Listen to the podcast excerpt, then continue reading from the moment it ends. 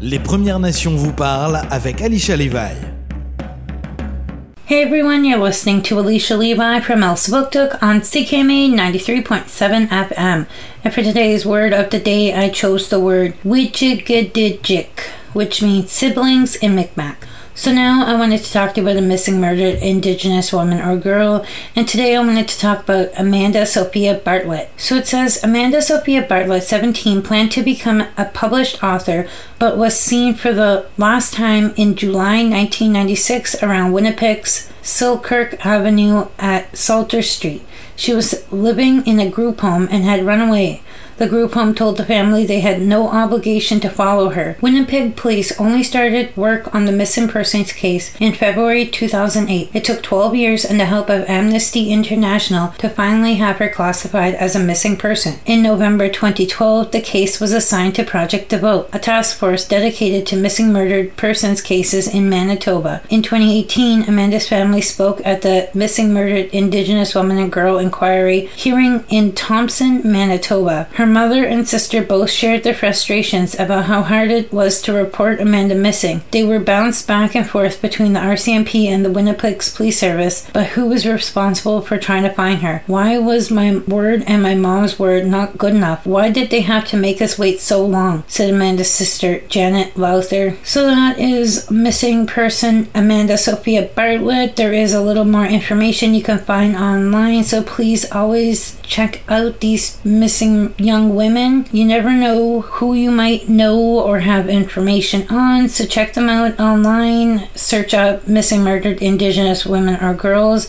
and let the police know if you know anyone on the missing person cases. So if you have any information about Amanda Bartlett, you can always contact Crime Stoppers at 1 800 222 8477. You're listening to Alicia Levi from Elsipogtog on CKMA 93.7 FM. And don't forget today's word of the day is Widjigidijik, which means siblings in Micmac.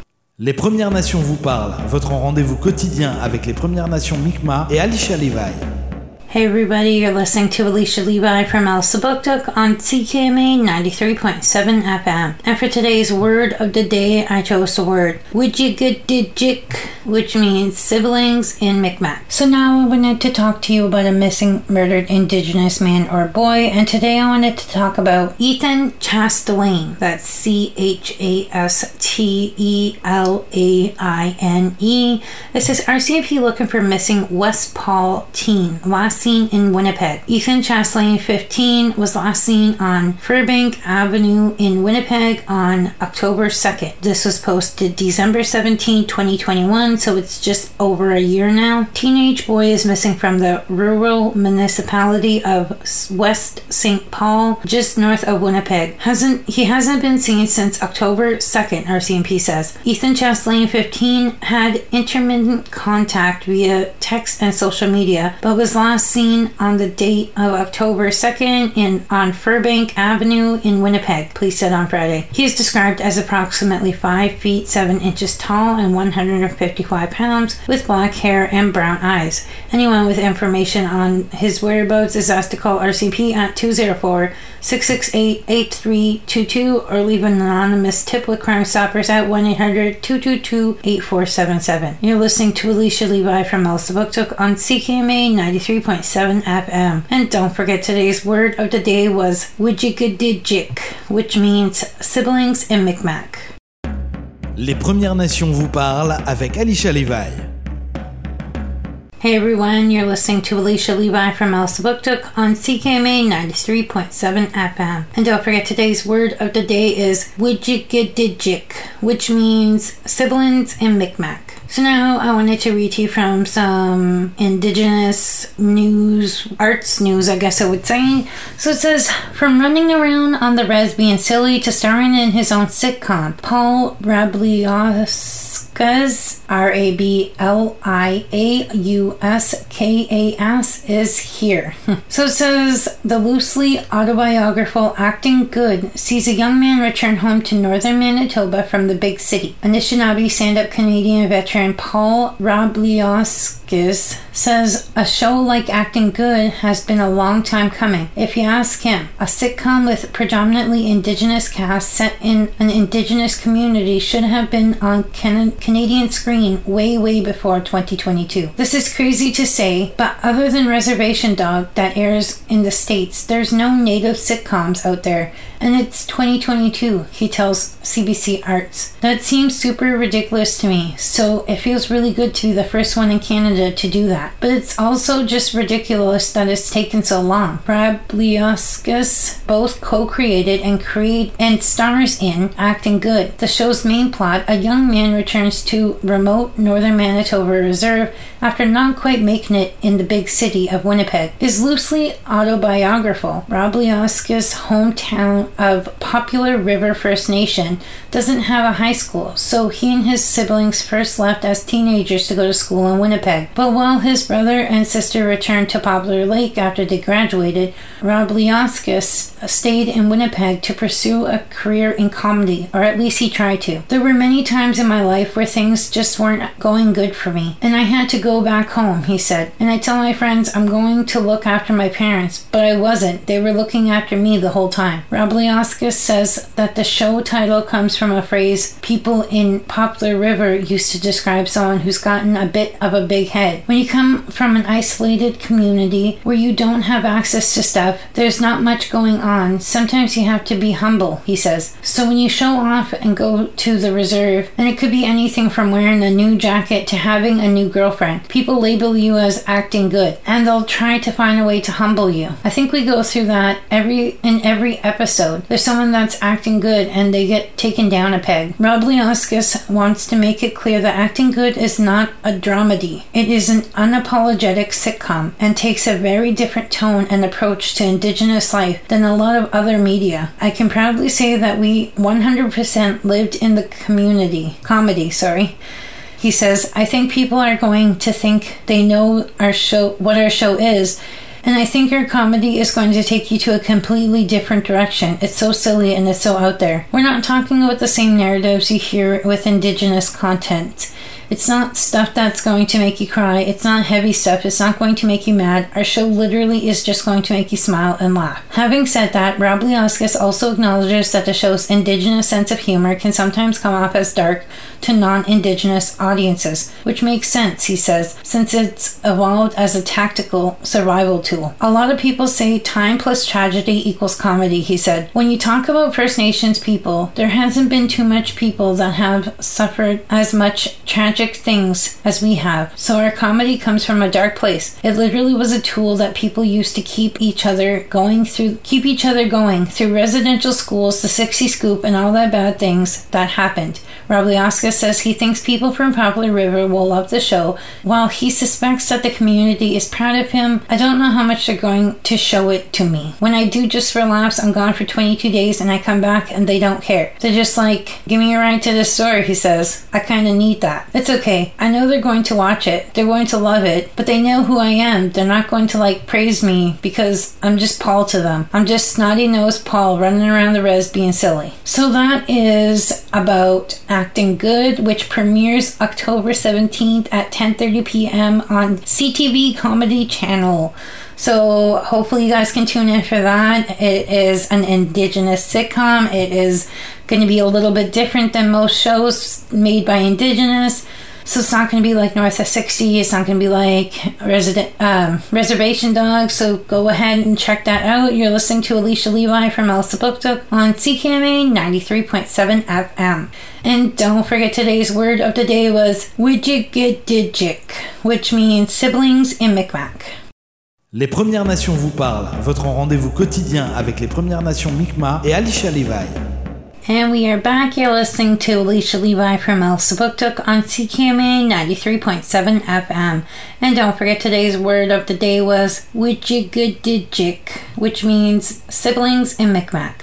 So now I wanted to read to you from a little bit of Indigenous news. It is not super happy news, but it says criminal investigation related to unmarked graves will be under police jurisdiction, Lametti. Any crime associated with unmarked graves at former residential schools will be investigated by the jurisdiction, says Federal Justice Minister David Lametti. Criminal investigations in Canada are undertaken by police and jurisdictions, said Lametti in a meeting of First Ministers and Indigenous leaders held in Dartmouth, Nova Scotia from Halifax.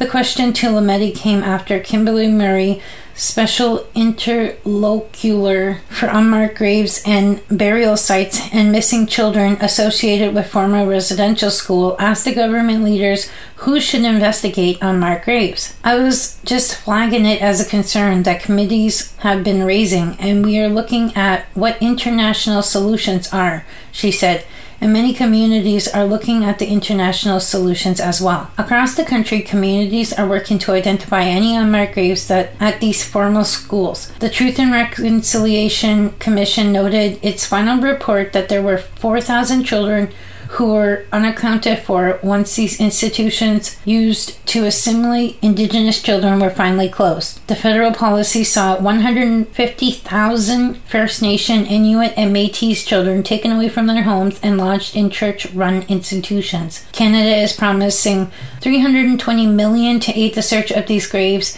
and support survivors and communities. The federal, provincial, and territorial ministers responsible for justice and public safety are also discussing policing with Indigenous leaders. Chief Wally Burns traveled from James Smith Cree Nation in Treaty 6, Saskatchewan, to have his say. Burns com- Burns's community is still recovering from a mass murder of where 11 people were killed and 18 injured in a stabbing attack. For the past months or so, I've been on the go nonstop to make sure that our voices are heard in regards to the tragedy that happened in James Smith, he said. Burns and people in his community believe fewer people would have died in James Smith had its own, had had its own police force. That's one of the things, you know, we keep pushing the envelope and making sure this happens for all First Nations in Canada, he said. Federal Justice Minister David Lametti said he was moved by Burns's presentation and that Ottawa is taking action, including putting 43 million towards co-developing indigenous police forces across the country and making them an essential service. We are moving as a government to recognize indigenous policing as an essential service and putting the mechanisms in place to make sure they that a reality to do reality so to do more says it's an essential service he said among other leaders, ITK President Nathan Obed was at the meeting. He wasn't available to answer questions, but later ITK said in an email statement to APTN News it was that it welcomed an opportunity to discuss the issue of violence against Indigenous women further. Cassidy Caron, president of Métis National Council, Council was at the meeting but not available to answer any questions. So it's just a lot of policing information for Canada. So it's to talk about who will be investigating the unmarked graves. Um, it's talking about all our little communities, how um, a lot of them don't have RCMPs right on the res. They have them just outside the res. Uh, we have one here in Elsipogtog, but not everywhere has RCMP or a police service in res. So it's talking about how they are going to start covering that. So it's just about policing and a little bit of information all all around when it comes to um, policing matters for res- reserves and the residential school victims. So it's not great news, but it's not bad news. They just um, have a lot of work to do. All right, so you're listening to Alicia Levi from Elsipogtog on CKMA 93.7 FM. And don't forget today's word of the day was Wijigidijik, which means siblings in Micmac. And now I'm going to play a song for you called He Can Fancy Dance by Cindy Paul.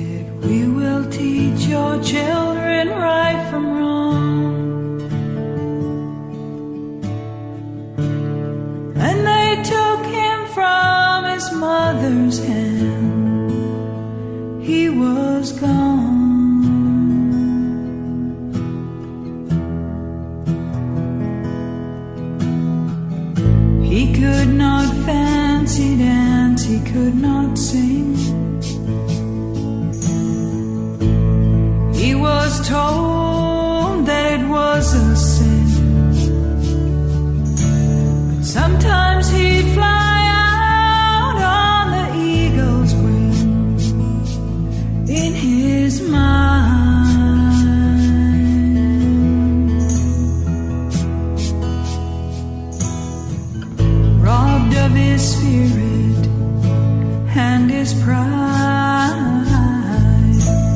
He was told